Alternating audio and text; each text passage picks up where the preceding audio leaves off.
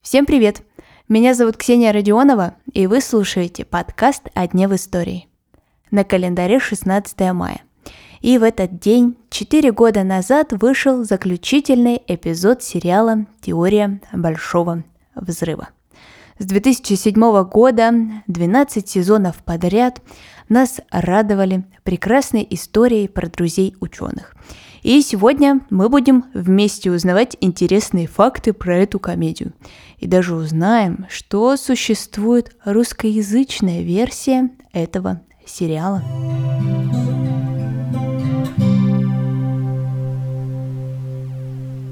Точного видения ситкома у создателей не было. Была только основная мысль, что это должен быть сериал про друзей ученых, комедия, ну и все прочее. Поэтому было решено снять несколько пилотов и посмотреть, какая же из версий понравится зрителям больше всего.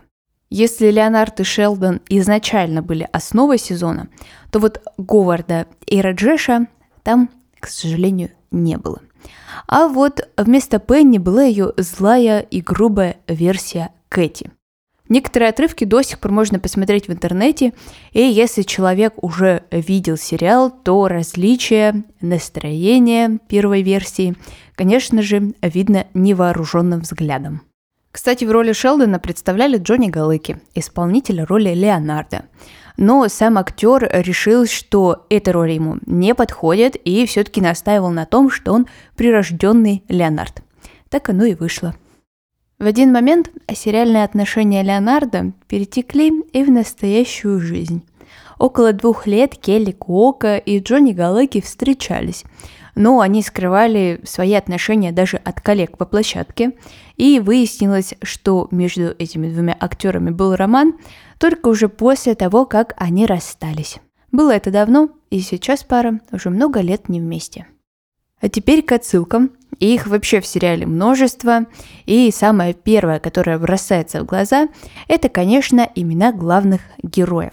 Шелдона Купера и Леонарда Хевстедера назвали в честь режиссера Шелдона Леонарда. Это все потому, что создатели сериала являются его большими поклонниками. А вот фамилии ученые получили от своих реально живших коллег – Роберта Хевстедера и Леона Купера, нобелевских лауреатов по физике. На протяжении всего повествования создатели сериала отдают дань науке. И так каждое название серии имеет какую-то отсылку к одной из научных теорий. Сериал также полон и вещественных отсылок, но их я вам оставлю в своем Telegram-канале. Подписывайтесь, ссылка есть в описании к этому эпизоду. Майем Биалик, так же как и ее персонаж, Эми Фарр Фаулер, защитила докторскую по нейробиологии.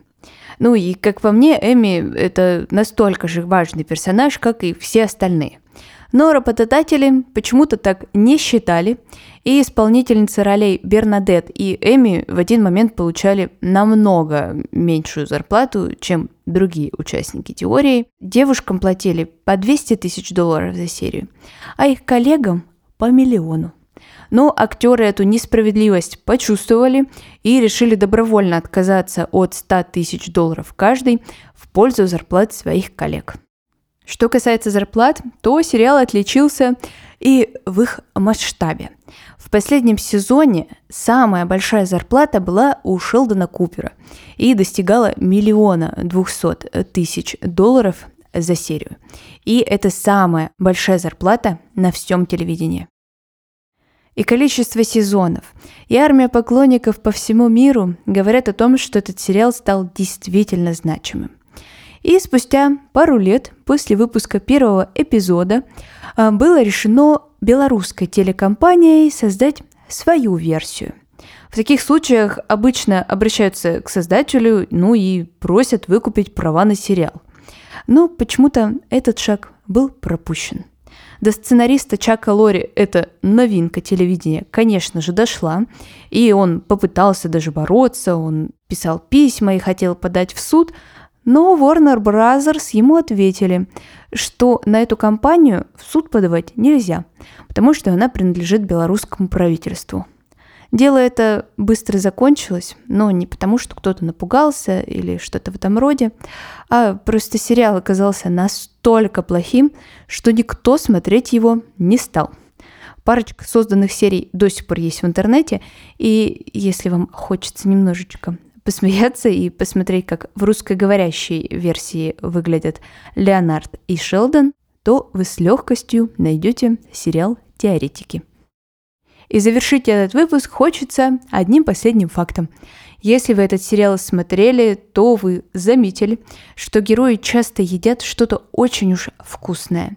И, как отмечали актеры, всегда еда была вкусная, свежая и настоящая. Так что актеры сериала «Теория большого взрыва» всегда были сыты. Ну а на сегодня это все.